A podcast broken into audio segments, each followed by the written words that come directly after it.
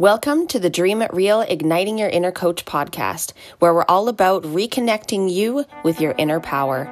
I am your host, Melissa Lynn Sharp.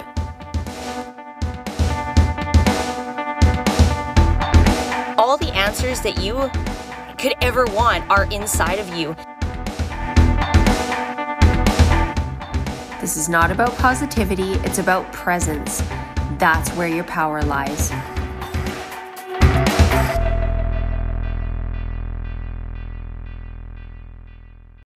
Welcome to episode 21. I can't believe that we're over 20 episodes already. I want to thank every single one of you for being here, and I'm really hoping that some of my information that I'm putting out to you is helping.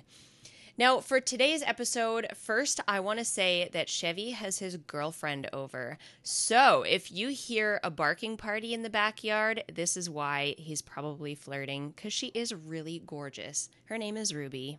Chevy and Ruby make a great couple. Today, we're going to chat about just these concepts in general. I've brought a lot to you guys through the first 20 episodes of this podcast, and I've talked a lot about mindset stuff and and like huge mental shifts that you could go through um, if you applied some of these concepts.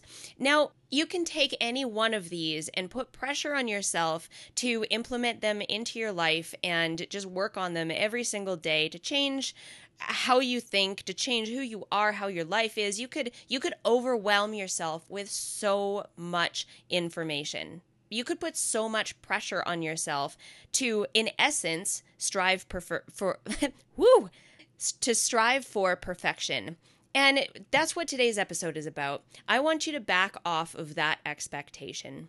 I want you to think of life as a game. Think of implementing these concepts as a game try stuff out, experiment, have fun, play with things, and keep what suits you and discard what doesn't. It's really as simple as that. But I want you to move ahead and have fun. I want you to have fun with life. and that's really what it comes down to. This is why we're here. We could take life as seriously as we could possibly make it. It doesn't have to be this serious. We're here to have fun. So, in short, let's all, every single one of us, embrace our journeys. Life is messy. It's a beautiful mess. It's a beautiful disaster, if you will. And it's really about the process. It's not about leaving point A and actually arriving at point B. It's everything that happened along the way. It's relationships that you built, it's that time that your car broke down in the middle of nowhere and your cell phone died and you couldn't reach anybody and you got through it.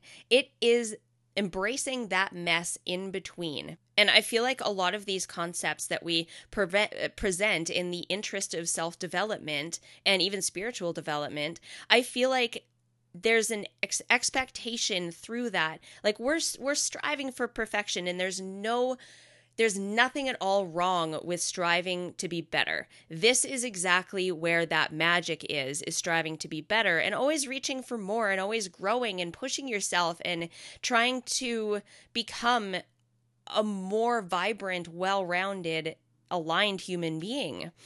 But we're not searching for perfection because perfection only lies in the perfectly imperfect the beautifully imperfect. It lies in that mess in between. So, right now, I would love for every single one of you to take a big, deep breath in, let it out, let your shoulders drop, and take that stress and that pressure off yourself because you don't need to expect to implement all of these things that you're consuming and become the perfect human being or your perfect self or become realigned with your higher self. That is not what this whole point of life is. We're here to have fun. We're here to experience exactly the mess that we're experiencing right now. That is why we're here to go through the mess because if everything was perfect, there would be literally no fun in that.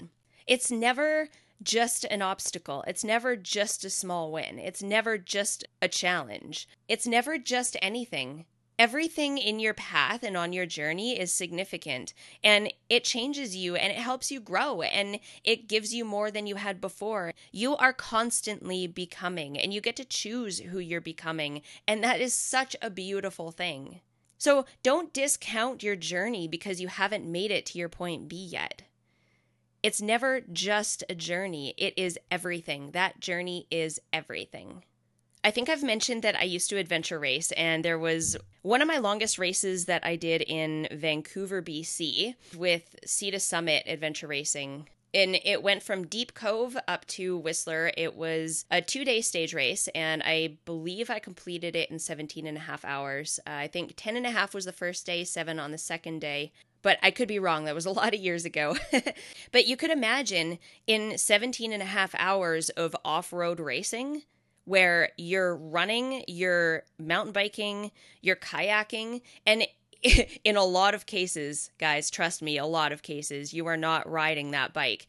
That bike is on your back and you're climbing up a wall of mud. You're climbing through creeks and you're trying to keep your gear dry and you think if I fall over, I'm in the wil- middle of the wilderness with bare minimum kit, and that would really suck.